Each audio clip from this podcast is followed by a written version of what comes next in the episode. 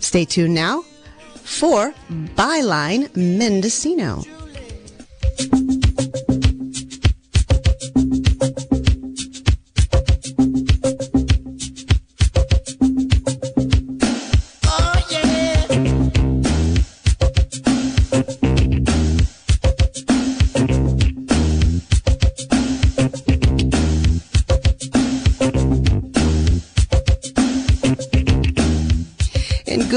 Morning, Mendocino County. This is Alicia Bales. I am live in the MCOE studio, and today it is Byline Mendocino, your biweekly local media roundtable. Today on Byline Mendocino, we'll get the latest from two local reporters about stories they are following in the county. And in the second half of the show, we'll talk with Lily Jamali and the, of the California Report and Aaron Glantz of NPR's California desk all about PG&E. Lily Jamali has just come out with a a shocking investigative report about PG&E's progress on compensating the fire victims from um, from the Fire Victim Trust, and found out that while the administrators from the trust are paying themselves millions of dollars, uh, hardly any of the fire victims have seen a dime. So we're going to talk with Lily Jamali about that report, and then Aaron Glantz is going to tell us about a ground truthing project uh, looking at the state of PG&E's power lines in the most at-risk fire areas and how you can participate and make sure there aren't any more fire victims this fire season. But first, I am very pleased to have in the studio Kate Maxwell, the uh, co-founder and producer, er, publisher of the Mendocino Voice producer. That's that's Radio Talk. But uh, Kate is the publisher of the Mendocino Voice, and on the phone we have Frank Hartzell. Hey, Frank. He is um, a freelance reporter from Fort Bragg who writes for the Mendocino Voice and Mendocino Real Estate Magazine, among other publications, with a long history in investigative journalism and local reporting, many years at papers across California, including over a decade at the Fort Bragg Advocate News. Welcome to you both. Thanks for being the round table this morning. Welcome. Thank you. Thanks. And Kate, are you are you with us here? I am. Hooray! In person, live in the studio. So, um, but both of you have what I thought were kind of three super significant local headlines for the for the week. Um, Frank, you wrote about uh, South Coast Organizing for Radical Equities, SCORE and their request for an audit of the Sheriff's Department. And you've also written this week about a new state bill, SB 231, in Westport that would uh, that would transfer ownership of 172 acres of uh, coastline along the uh, along Highway 1 to um, a consortium of tribes Coyote Valley, Sherwood Valley, and Round Valley Indian tribes. Um, and and these stories uh, we haven't heard a whole lot about. I mean, Sarah Reith just did a report for KZYX News on the on the score audit request, but the SB 231. These are huge huge happenings here in the county. So let's start with you, Frank. And Kate, you wrote a, um, about Khadijah Britton and the mural that was dedicated last night. In fact, you live streamed the entire event at, at mendovoice.com. So these are the topics I'd, I'd, like to hear from you about as we start, but then I'm also interested in um, what other stories you're following across the county uh, at the moment. So Frank, let's start with you. Can you can you bring us up to date about the, the Sheriff's Department audit and your reporting on that? Um, well, can we start with the uh, with the uh, Indian tribes and the um, because that's I find I had a couple of stories this week about the ocean that uh, I think in the past would have been unthinkable. Uh, one of these is to get is a huge piece of public land that's to be given away by the state, and in the other story I wrote uh, is about wind energy and uh, large scale industrial development is planned in the ocean. Uh, these stories, you know, show to me that values that once seemed absolute do change. Uh, the native tribes could be much better stewards of land if given to them, and uh, that's this is a story about the uh, 172 acres, including Blues Beach and the Vista Point. Uh, that's just right next to Pacific Star there being given to a tribal nonprofit. Uh, if in fact the bill proposed by Senator McGuire passed, and it had uh, so far just a 14 to zero vote in committee, is the is the threat of global warming such that it's worth putting giant wind turbines out in the ocean? Uh, at one time, uh, development in the ocean was was off limits. I think it's a, an interesting thing that. Um, nobody in, in local government has yet uh, gotten into these issues, uh, and it would certainly benefit from more involvement of local people in local government uh, developers are interested in Mendocino County's wind resource, and this is story about the about the uh, tribes is is fascinating because what else could happen? What other things could be given away? I mean, this land all once belonged to them and has tremendous resources all along the ocean. Any of us that have hiked down there know, and uh, I find it fascinating. Well, not everybody in Westport is happy about this proposal, right? No, no, there's, there's, there definitely were. Uh, the story had quite a few different voices, and it'll be interesting to see as it goes along how that develops. Uh, the um, um, the land is, is just absolutely uh, beautiful, and uh, it's, it's like a mini lost coast there. I don't know if, how many people have have hiked that area. There, Blues Beach is one of the most heavily used areas, but when you get just past there into the other part of this, there's a tremendous uh, resource that natives could use for food gathering, and that uh, a lot of people use for fishing, and a lot of people love it. And at one time, as I said, you know, uh, giving away any part of the California coast would have been unthinkable, but uh, it's being thought about now, and it has uh, people on both sides. So I think it's a very interesting issue. Well, and how did we get here? Who, can you talk about SB 231 and what, um, how we got to the point where there's a state bill that could actually grant property ownership along the coast to a, a collection of tribes for, I guess it's for traditional uses, right? Uh, well, they would use it for whatever they uh, wish to use it for. The, the, the, tri- the, the reason they gave it to a tribal nonprofit instead of directly to the three tribes is, is somehow the uh, uh, Senator Mike McGuire explained to me that that's not uh, legal. You can't give money, I mean, land to tribes. Uh, it has to be given to a nonprofit, and that's something they're endeavoring to change uh, in a separate process, I guess. Interesting. But I only heard I only heard about this uh, from somebody in the area. Uh, it really wasn't announced, and I contacted uh, uh, Senator McGuire, and he he said he's willing to talk to anybody about it. But I think it's. Uh, uh, it's fascinating that this would emerge, that we would do solve this problem in this way. It belongs to Caltrans as opposed to state parks, and people drive on Blues Beach, and there's some other issues of what to do with the garbage and such. Nearby on Seaside Beach, which is a, a favorite locally, that is run by the uh, Land Trust, and uh, that uh, also is out of state parks and run in a different way. So. Uh, not all beaches are state park beaches, although we're also familiar with so many of the beautiful state park beaches. And um, some people say, well, maybe this should go to state parks, and others say, no, this is terrific. This is going to the tribes. They're the ones that had it originally. So you'll hear both perspectives, and uh, hope to follow up on it as we go. There was a petition filed, or a petition signatures gathered by the Westport Municipal Advisory Council. Is that is that right? Uh, just one member of the council had petitioned. Another member had his own petition. I've heard from uh, people, uh, native people outside of the area that read the story and uh, are interested in it. And uh, uh, I was provided another p- uh, petition that uh, going around that's a little bit easier that goes directly to Senator McGuire that's in favor of it. So you have petition against, uh, there's petition in favor, and uh, uh, there's one at the Westport store that Thad Van Bueren uh, was gathering that a lot of local people signed. So there's a lot of interest in it uh, in the Westport area.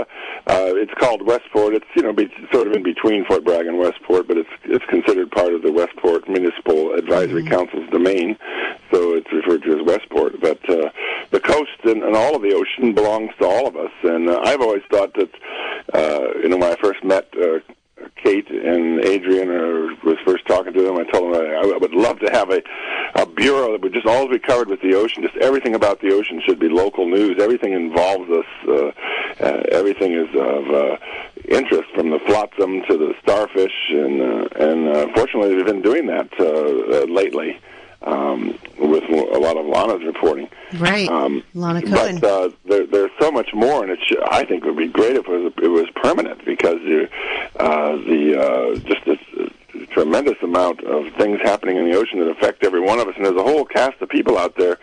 You know, like I said, somebody just told me about this, but people that love the ocean, from fishermen to gatherers to biologists, and all with different perspectives, and we should hear about it because our life literally depends on the ocean. And something like this wind energy proposal, also, you know, how does that uh, how does that affect us, and uh, and can we change it if we got more involved, and how, how did we drift off from it? Uh, 15 years ago, I covered wave energy for the Advocate, and the town was tremendously involved in it.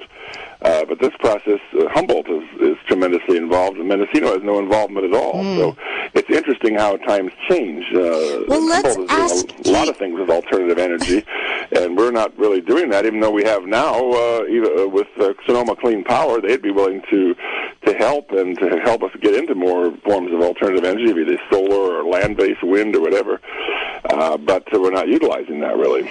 Well, let's ask Kate Maxwell. She's here in the studio. What do you think about an ocean bureau for the Mendes- Mendocino Voice? You know, we would love that. I think Frank knows that. Um, if there, you know, we have been trying to find ways that we can collaborate with other Pacific based local newsrooms um, and see if moving forward, you know, a lot of these issues have a particular impact in Mendocino County, but people are thinking about them, whether or not they're kelp forests or um, wave energy or all the many different things about the ocean that Frank mentioned. Yeah, it's kind of a big subject in all ways. Um, but and the, blue. And blue. But the other thing that's a big subject by way of our transition into your coverage this week, Kate, is um, is the advocacy and organizing of local tribes in our area. They are becoming, over time, much more outspoken, um, and leaders in the community for things like uh, stewardship of the coast, and um, also, in this case, in inland um, for MMIW and for an end to violence in their communities. Can you talk about what happened last night and this week on State Street in Ukiah? Yeah, so last night was the unveiling ceremony for the uh, MMIW mural that began on Monday. And that was um, something put together by the Ukiah Valley Youth Leadership Coalition. Uh, the group of young people here in the Ukiah Valley decided they wanted to do a series of murals and picked MMIW. Um, And that stands for? Missing and murdered indigenous women though the movement there's a lot of different acronyms. Um, a lot of times people now use mmip to just represent um, all different genders. But uh, they also selected to use the likeness of khadijah britton who disappeared in 2018 from round valley but um, not only to bring awareness to her case, but also as representative of the numerous missing and murdered people in Mendocino County and across the North Coast. And so, um, yesterday was a bunch of people from all over the county and actually across the region uh, coming together uh, to people who had been putting handprints on the mural all week. And there was a really moving ceremony with dancing and people speaking about how this has impacted them and what they'd like to see moving forward. Um, and i think you know as frank said one thing that has changed this is clearly something that has been going on for centuries, but um, is the response. You know, I think one thing that was really significant, and, and a number of people mentioned throughout the week in this mural making process was. Um, the fact that you know this issue will now be facing North State Street in the county seat uh, for people to drive by and be faced with on a daily basis. And while a number of those missing and murdered indigenous people here in Mendocino County uh, are from the coast or from Round Valley, um, you know, bringing those issues to the county seat and having them be a daily reminder um, of ways that we need to do better here um, is something that I think was a really significant moment for people involved in this here.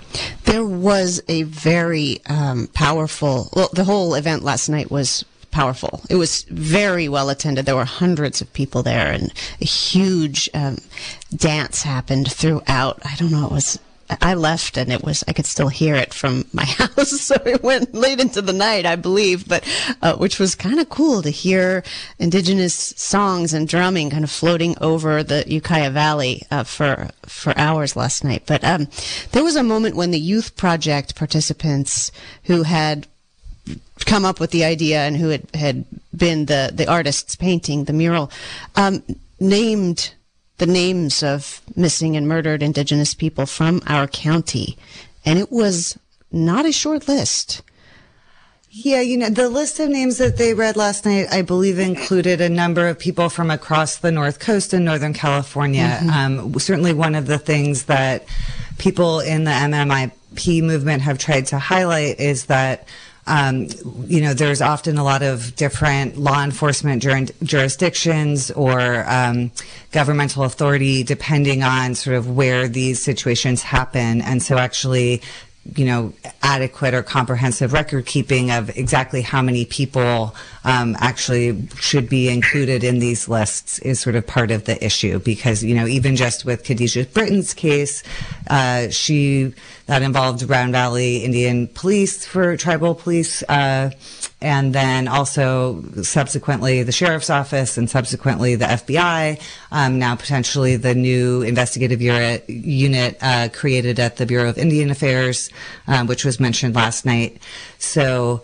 Um, you know, certainly with Khadijah, that means a lot of different agencies have been working on her case, but uh, for other people, that might mean that they fall through the cracks and are not even included on these lists per se. Right. Did you have a sense of what the the, the sort of solutions were or are that people are putting forward from the community who uh, to try to stop something like Khadijah Britton's disappearance? You know, I think it's been really amazing to watch over the last several years just the um, increased awareness and conversations and discussion of this, you know, beyond tribal communities. I think even just over the course of the week here in Ukiah, you know, um, it was a intertribal dance. People came from Lake County. Um, you know, it was people of all ages coming by, waving, honking for support. And, you know, you've seen that nationally where uh, this year President Biden made uh, May 5th MMIW Awareness Day. Um, but I think there has been a lot of intertribal collaboration around ways that access to um, intimate partner violence services could be improved, um, ways that people could, you know, I think finding more support for a variety of issues in the community. These are often really structural things, um, you know, or long-standing disparities that local tribes have had to deal with without necessarily access to a lot of resources for support or, you know, um, a lot of times services are located in Ukiah. So I think there's also, there's a lot of really exciting, uh, community-based solutions that people are starting to talk about. Great. All right. Well, let's turn back to Frank Hartzell. You had another story, and it's kind of interesting the way that these three stories this week kind of intersect, um, because the sheriff, Sheriff Kendall, was at the event last night for Khadijah Britton. He grew up in in Round Valley, as we know, and um, grew up with members of Khadijah's family, uh, and so spoke standing next to Ronnie Hostler, who is Khadijah's grandfather, um, who I guess was. Sheriff Kendall's coach in high school.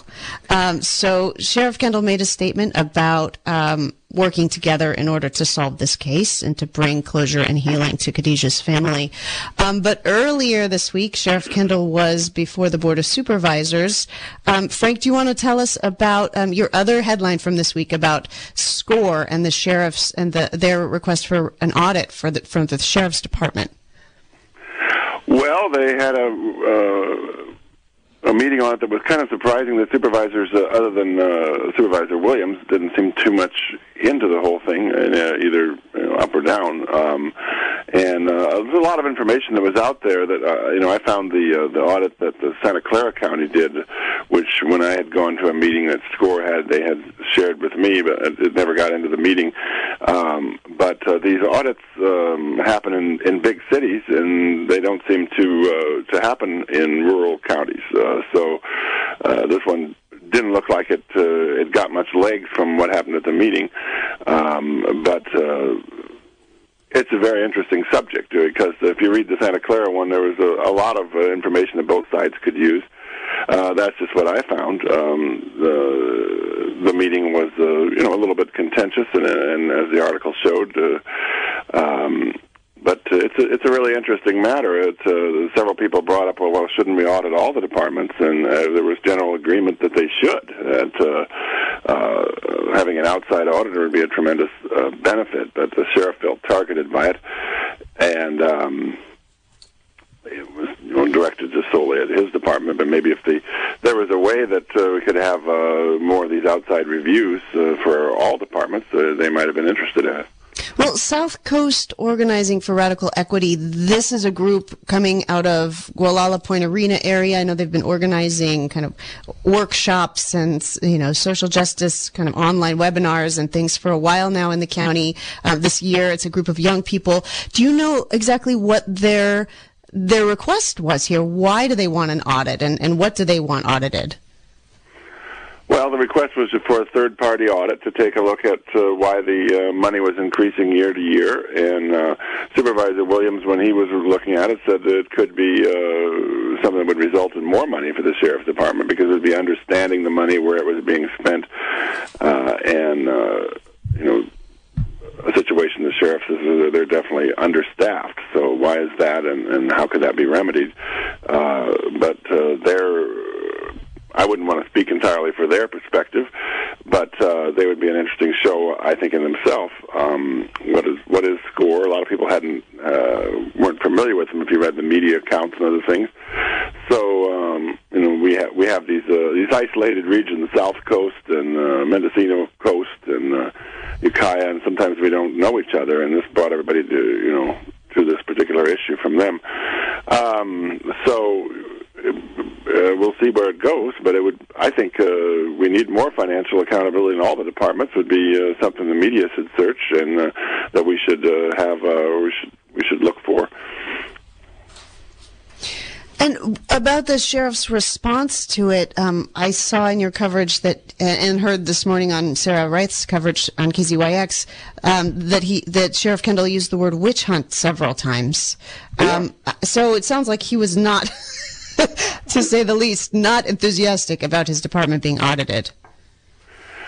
Uh, well, yes, he had several uh, points of contention. He said if they were going to approve an outside auditor, he wanted a, a voice in it. Uh, they didn't want to just uh, just have the supervisors pick that. And the sheriff is a is an independent entity. The sheriff is elected uh, separately. It's a little bit different, uh, along with the DA. So brought some of that sort of thing up, and. Uh, just questioning why it was being done. Uh, as I said, I wouldn't want to speak for them or for the sheriff myself, but uh, there definitely was some contention there, and he felt it seemed like a witch hunt, it, uh, or it could have been, and uh, so that was said. Um, I haven't heard Sarah's report. I'd like to listen to that. It would be interesting to hear too. Yeah, it was kind of the, the live quote version of, of your story because uh, you quoted a lot of the sheriff's comments and, and she played it. So yeah, so was, it was helpful. Both stories were very very helpful. Um, and do you know how things were left at the board of soups? Um, what's the, what's the next step? Kind of what was the result of the presentation? Uh, they formed a committee and uh, they'll study it and probably bring it back to the board. So the committee was Supervisor Williams and Supervisor McGourty. Uh, Is it so like a, a board ad hoc? Yeah, ad hoc committee, right? That is I mean, you can set your watch by the Board of Supervisors setting up ad hoc committees these days. it feels like. It would be an interesting story to look into how many different ad hoc committees there are and what they actually accomplish, right. both in the board and different city councils. And I think it's, you know, when an issue is contentious, uh, we pull it aside and we do ad hoc committees, and sometimes we think we can solve it that way, but it doesn't necessarily uh, you know get solved that way. You know, the ad hoc committee doesn't have to report publicly, where a standing committee does, and uh, so you know you don't have to have a public attendance, uh, depending on. I guess they can. So. Um, you know, it's an interesting way of dealing with things, and is it effective? I think that would be a great story for somebody to do at some point. Right? How do you how do you have transparency around an ad hoc committee, um, since they don't have to meet publicly? Uh, well, yeah, it would it should be interesting to watch how this happens. Inter- really interesting that this group of young activists brought this issue to the board of supervisors, and we'll see where it goes from here. Yeah, we'll we'll be following along, and we'll be following the ocean issues, and we got a lot of interesting stuff out there. Well, and I hope that you come back to Byline to talk with us about more of your reporting. I want to thank you, Frank Hartzell, freelance reporter from Fort Bragg, who writes for the Mendocino Voice and Mendocino Real Estate Magazine. We can find your coverage. How can we find your coverage?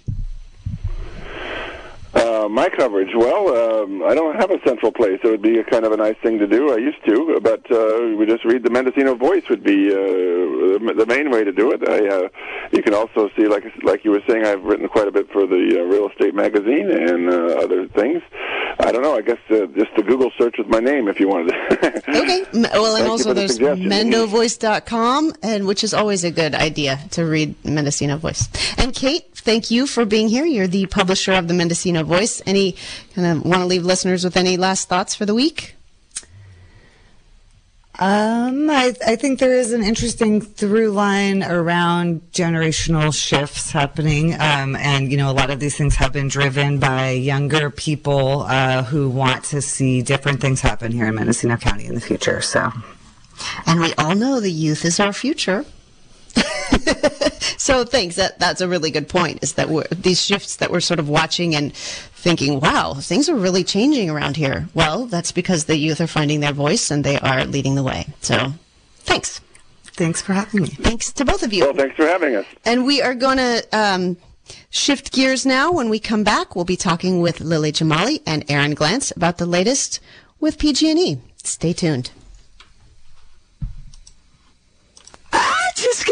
good news. I just got good news. All of the press, it's hitting the streets with my delivery.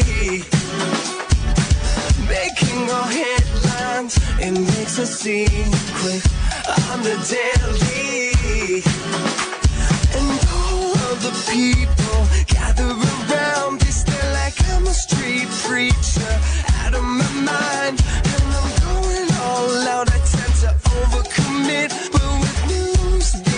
good, you'll wanna hear it. I just got good news. And welcome back. This is Byline Mendocino. I am Alicia Bales, live in the MCO studio in Ukiah. You're listening to KZYX this Friday morning.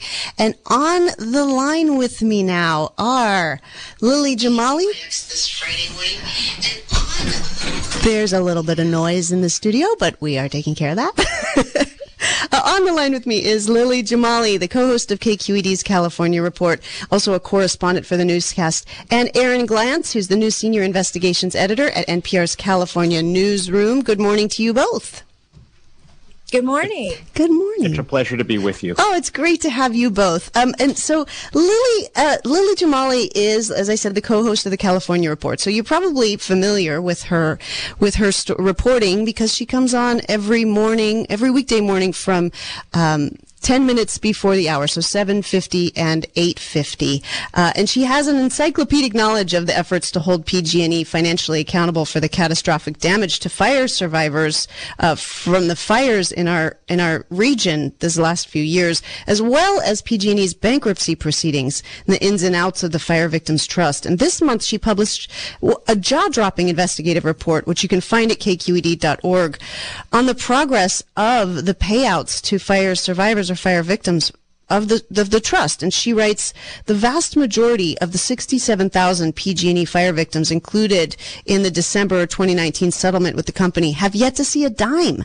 And that's as lawyers and administrators have been paid millions with the money coming directly from funds set aside to help survivors. So Lily, can you start off by just telling us what the Fire Victims Trust is and what you found out about um, this lopsided uh, prioritization of the administrators who are getting millions of dollars and the fire victims who are getting almost nothing. Sure. Well, the Fire Victim Trust was um, set up in uh, la- was set up last year, and it was an outgrowth of the PG&E bankruptcy settlement, which you mentioned, December 2019. I know a lot of fire survivors were following developments very closely at that time, and the trust was set up to distribute what was then promised to be $13.5 billion dollars in compensation for 70,000 fire victims. And these are folks who lived through um, fires from 2015 to 2018. So in some cases, uh, for example, victims of the Butte fire have been waiting for six years for compensation so that they can rebuild their homes and move on with their lives. Um, and what we learned in our investigation was that in the first year, this trust spent more than $50 million on overhead. So these are administrators, claims processors, um, lawyers for the trust itself, not um, lawyers for fire victims, but lawyers representing the trust in different forums like the bankruptcy court and the CPUC. And at the same time, so you got $51 million going out the door from fire victim funds that way, and just $7 million went to fire victims themselves in that first year. We should note that in this calendar year, we have seen the pace of payments pick up. So at this point, we know that about $250 million has gone to fire victims, but that's still just a tiny fraction of you know the amount that was promised and the vast majority of people as you mentioned have not gotten a dime yet well, um, as a county who was impacted, our community was impacted by the PG&E's negligence. Um, are there fire victims here in Mendocino County who are going through this process? I believe so. I mean, these are fires that there's actually, I think, about two dozen fires that are affected by this. So it would be the Butte fire, which I believe impacted Lake County primarily in 2015. 2017, there were a number of fires in the North Bay firestorm, which did impact Mendocino County as well. And then 2018 would be the Camp Fire, which was in Butte, uh, Butte County itself. So in the Paradise region, which we all remember was the deadliest fire in our state's history, was also the most destructive. I mean, it basically leveled an entire town. Um, and so, absolutely, there are people affected in multiple California counties, including Mendocino. And what can you talk just a little bit about what the Fire Victims Trust, how it came to be? I know that it's a long and complicated story, and that you know you've done a lot of reporting on it. But for people who uh, maybe are just hearing about this, and, and it's just mind blowing, seventy thousand people were victimized enough that they they deserve payments for their losses. That is almost un, an unfathomable impact on our state. Yeah, it really is. And the, you know, the story of how the fire trust came into existence, the fire victim trust is, is a complicated one. But I think the sort of key time frame to be looking at when we try to understand what took place here is the very last few months of 2019. So in September of that year, there was a separate settlement that was made between PG&E and insurance companies. But tucked into that, it wasn't technically just insurance companies. It was also holders of insurance claims. In other words, Wall Street hedge funds who had quietly purchased all of these claims earlier that year. And in fact, I spoke to a bankruptcy expert earlier that year who was like, you know, I'm seeing this, you know, very odd volume of claims being purchased. It's a lot earlier than common in a bankruptcy.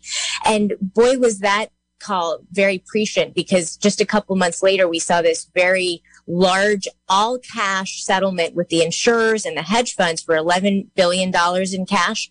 So when it came time to negotiate with fire victims, PG&E I mean, I wasn't in the room, but you know, I think we can kind of glean from that that they presented the situation uh, to be that they didn't have a lot of cash left, and so the current deal. Uh, the and the deal that they ended up getting was a lot less cash, and then this very unusual situation, even by bankruptcy standards, which we've researched extensively, uh, that includes giving stock to this fire victim trust, almost no precedents for that. One precedent that I can think of is the asbestos cases from several decades ago. But in that case, those companies stopped selling asbestos, you know, so then you have this very different situation where the company is kind of continuing on. They're saying that they're trying to clean up their act. And, you know, to be fair, we do see signs that they are, you know, in a that they have stepped up what they're trying to do. The impacts of that are still unclear and actually not all that encouraging, frankly. And Aaron can talk about it, about that a little bit. But bottom line is that this idea that the Fire Victim Trust would now hold almost a quarter of PG&E shares is honestly it, it, it's it's stunning. It's stunning, and it, there's not a lot of precedence for it. So they made sure that their stockholders and investors got money got cash, and then when turning toward the people whose lives they destroyed, they gave them stock. They gave them part stock, and you know this is one of the most concerning things from a safety perspective. The idea that we would tether the compensation of fire victims to how this company performs. This is a troubled company with a, a troubling risk profile uh, to a lot of investors. And um, we can see that in the stock price, which has languished for much of the last year. Um, while the rest of the market has done, you know, fairly well. Um, yeah, it's just really interesting because I think traditionally utility companies, we think of them as a safe investment. You know, a lot of older people, retirees like to invest in utility stocks because they pay a dividend and they're, um, you know, great for people on a fixed income.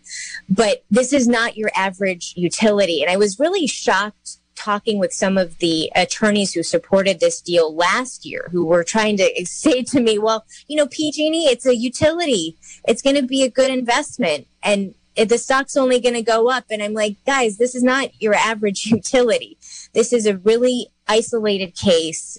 I mean, I think California is right now, given what's going on with climate change, all of the utilities here have these unique challenges right now, but this is not you know, the utility of the days of yore where, you know, you're looking for something safe. And so you you you make that kind of investment. This is something where um, fire survivors are now sort of seeing the impact. And by the way you know i i have to give fire survivors so much credit for calling these issues out last year. There are letters on the docket from february 2020 when they're calling these issues out talking about the emotional trauma of this prospect of having to accept stock as part of their compensation through the trust. They were doing the work. They were doing the research and putting this in front of the judge, putting it out in the public, and we reported on what they were writing about. You know, this was an emotional issue for them, but it was also a practical issue people said we don't want our compensation tethered to how this company performs. Right. So I give them so much credit for being way out front in calling these issues out.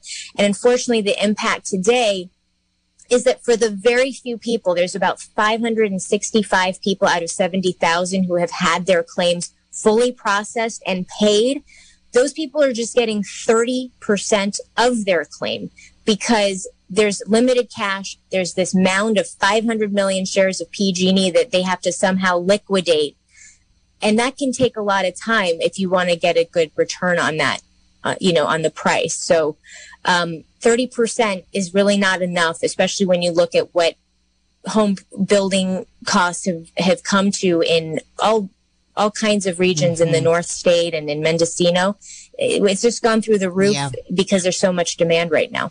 And land prices, uh, prices for labor, prices for materials are all through the roof. Certainly, it would be difficult as an individual who's probably coming out of the worst experience they've ever had in their entire lives and trying to rebuild uh, to to face this and be told that oh, actually, we're only going to give you a, a, you know one out of three dollars that we owe you.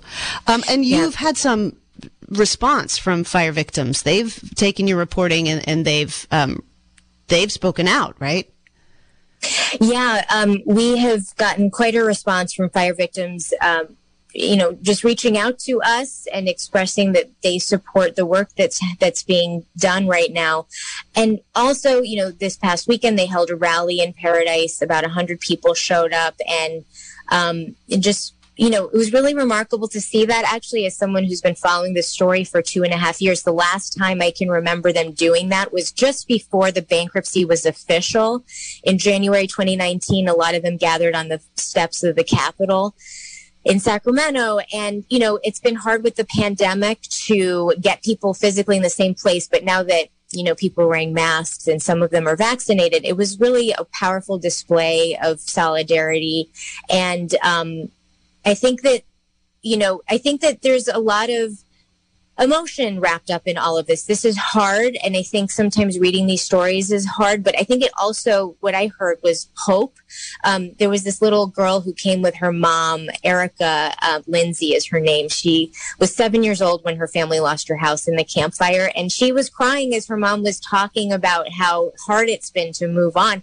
But when I spoke to them later, um, she said, you know, I, am really happy right now. This is the first time I've ever gotten to participate in something like this. And her mom even was so heartened to see just sort of like this change in her emotion. And I think, you know, also there's, it's hard to deal with the trauma. I mean, there's so much trauma wrapped in to all of this. And I know that I talked to so many parents and kids over the last few weeks.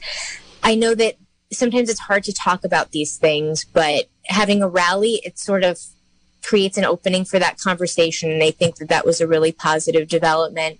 I do also want to say we've spoken to the trust. Um, we've attempted to speak with the trust. They have not granted us an interview over the last month. We have tried numerous times. Um, but they did put out a video last week, um, essentially trying to say, you know, these are the challenges that we face. Um, you know, that there's a bunch of stock in this trust. We were kind of dealt this hand.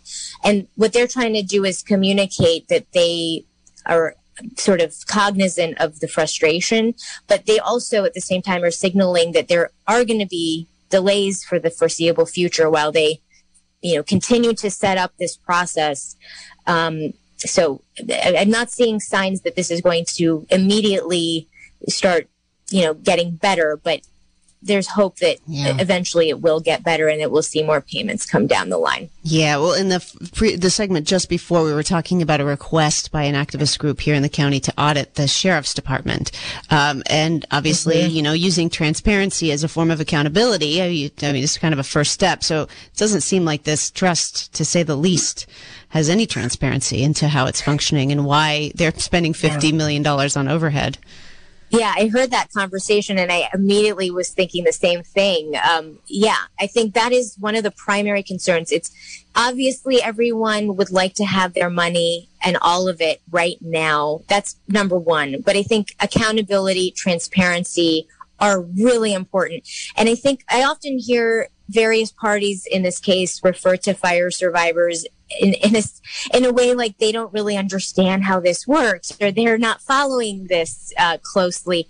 They are following this very closely and they're very smart and they are educating each other and um, and I've been really blown away by how how involved and engaged they are. Um, I think it absolutely is something that they are following and they, they want to see the numbers. They want to know who is getting all these millions of dollars. They want names. They want firms to be named. And actually, if you look at some of these filings from last year when the trust was still trying to get this, you know, this gig essentially, um, the, the the detail in those filings is remarkable. You know, you see every single firm, you see, you know, um, everything broken out line by line with dollar amounts. It's much clearer. This time they filed this annual report, which started in July of last year, um, not January. And what we see there is just categories, these broad categories. It's really hard to understand. And so what we tried to do was dig in, pull things together from filings, from hearings, and from correspondence to say this is to our knowledge, to the best of our knowledge, where some of these dollars went. All right, that is Lily Jamali. She is the co-host of KQED's California Report, and she this month published uh, an investigative report on the progress of the payouts of the Fire Victims Trust from PG&E, and found that um, most of the money by times 10 has gone to overhead and not to fire victims themselves. We're going to turn now to Aaron Glantz, who's also with us. Aaron is the new senior investigations editor at NPR's California newsroom. And Aaron, you're working on a project to try to make sure there aren't more fire victims, that this trust does not grow. Well, we know that uh, Pacific Gas and Electric Company has started so many deadly fires in recent years. I mean, we've been talking about the Camp Fire, the deadliest fire in California history, killed 84 people, and the company CEO pled guilty to 84 counts of manslaughter. It's literally a killer utility company. Um, we have at the California newsroom developed a map where you can go online if you email us at fires at kqed.org that's fires at kqed.org. We will send you a copy of this map and you can look and see which power lines the State Public Utilities Commission and PG&E thinks are most at risk of starting a wildfire this year.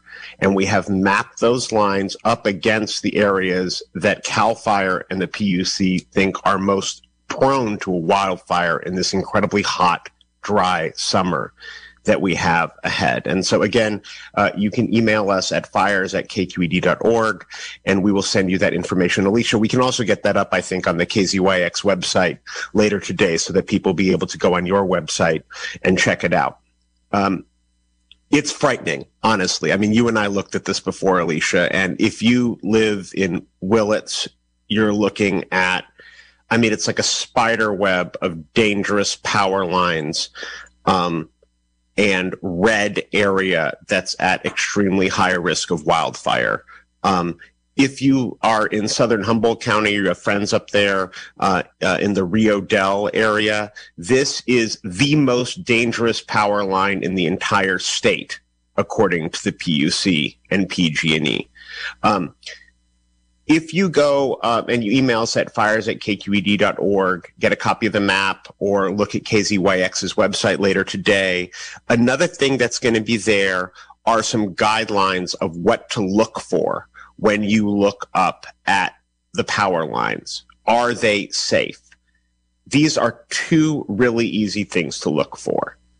There should be no tree branches in the power lines. So if you look up at the pole and you see a tree branch that's in the power lines, that is bad. Please take a picture of it and email it to us at fires at kqed.org and we will share it with the regulators and with PG&E. Um, the tree branches, any foliage is supposed to be no more than four feet from the power line. Also, trees are not supposed to be right up against the power poles. There is supposed to be, by state law, a 10 foot radius around the power pole so that if the tree catches fire, it does not catch the pole on fire and start a giant electric fire. And so, um, you know, if you email us at fires at kqed.org, you'll not only get that map that I'm talking about of the most dangerous power lines, many of which are in Mendocino County, unfortunately. And uh, you'll also get some guidelines of what to look for when you uh, look up at the lines.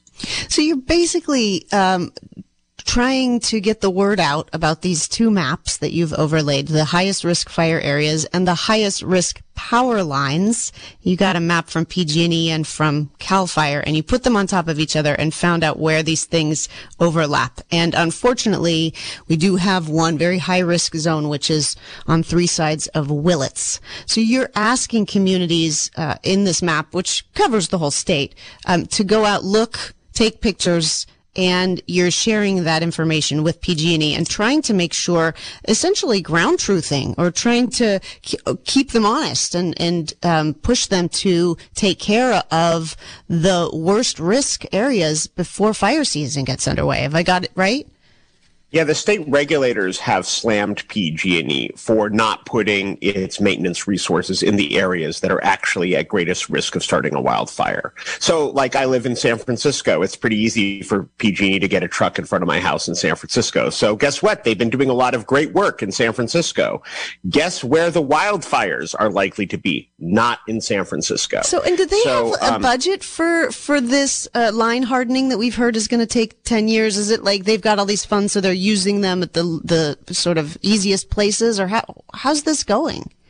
The basically the lines that you see on the map are from a corrective action plan that PG&E filed with the state and also from an audit from the state's wildfire safety division.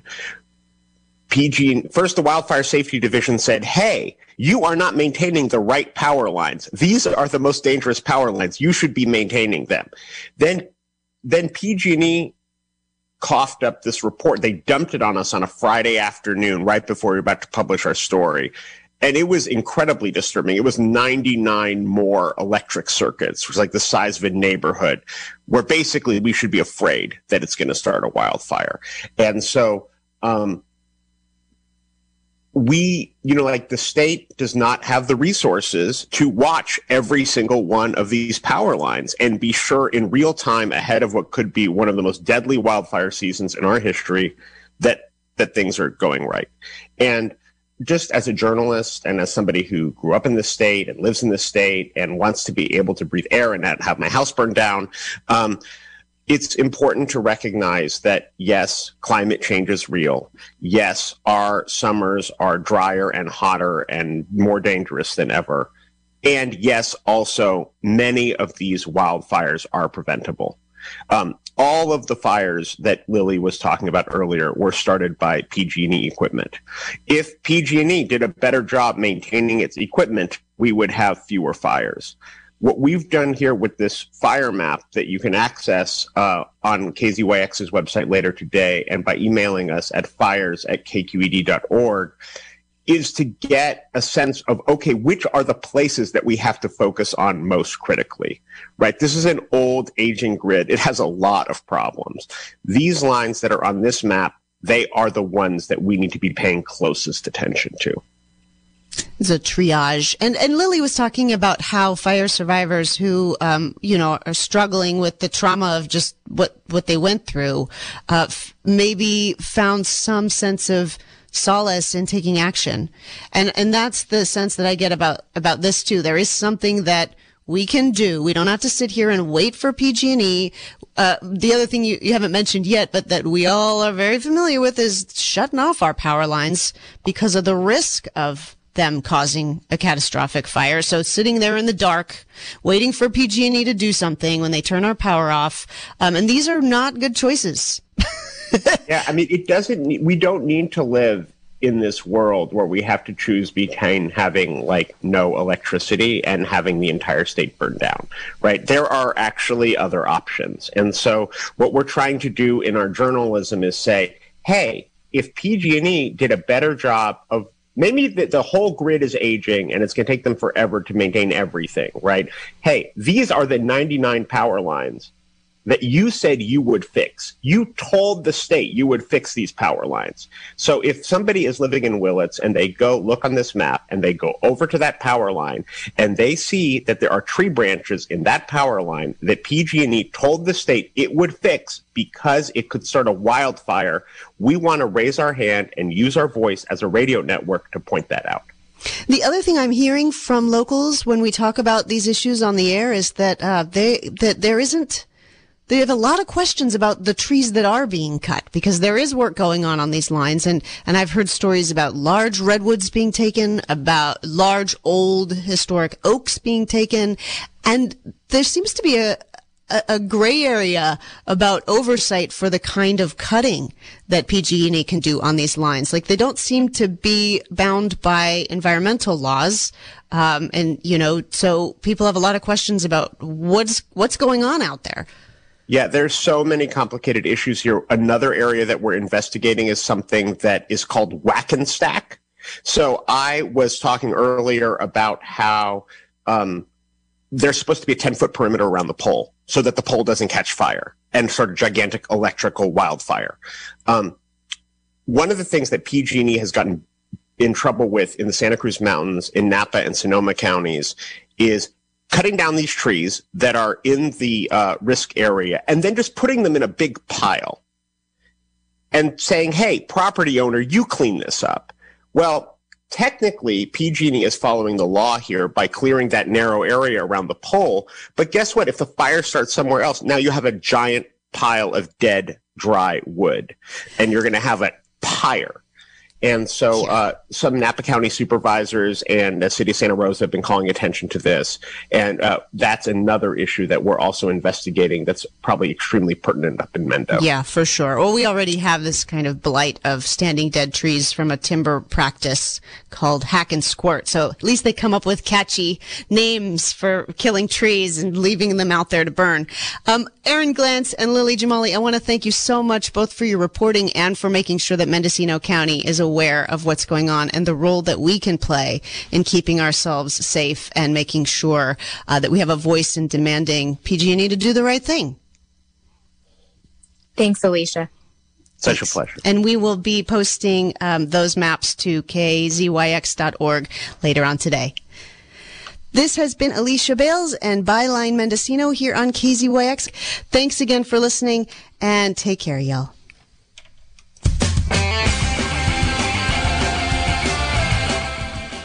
This has been a production of KZYX Philo 90.7 FM, KZYZ Willits and Ukiah 91.5 FM, and Fort Bragg at 88.1 FM.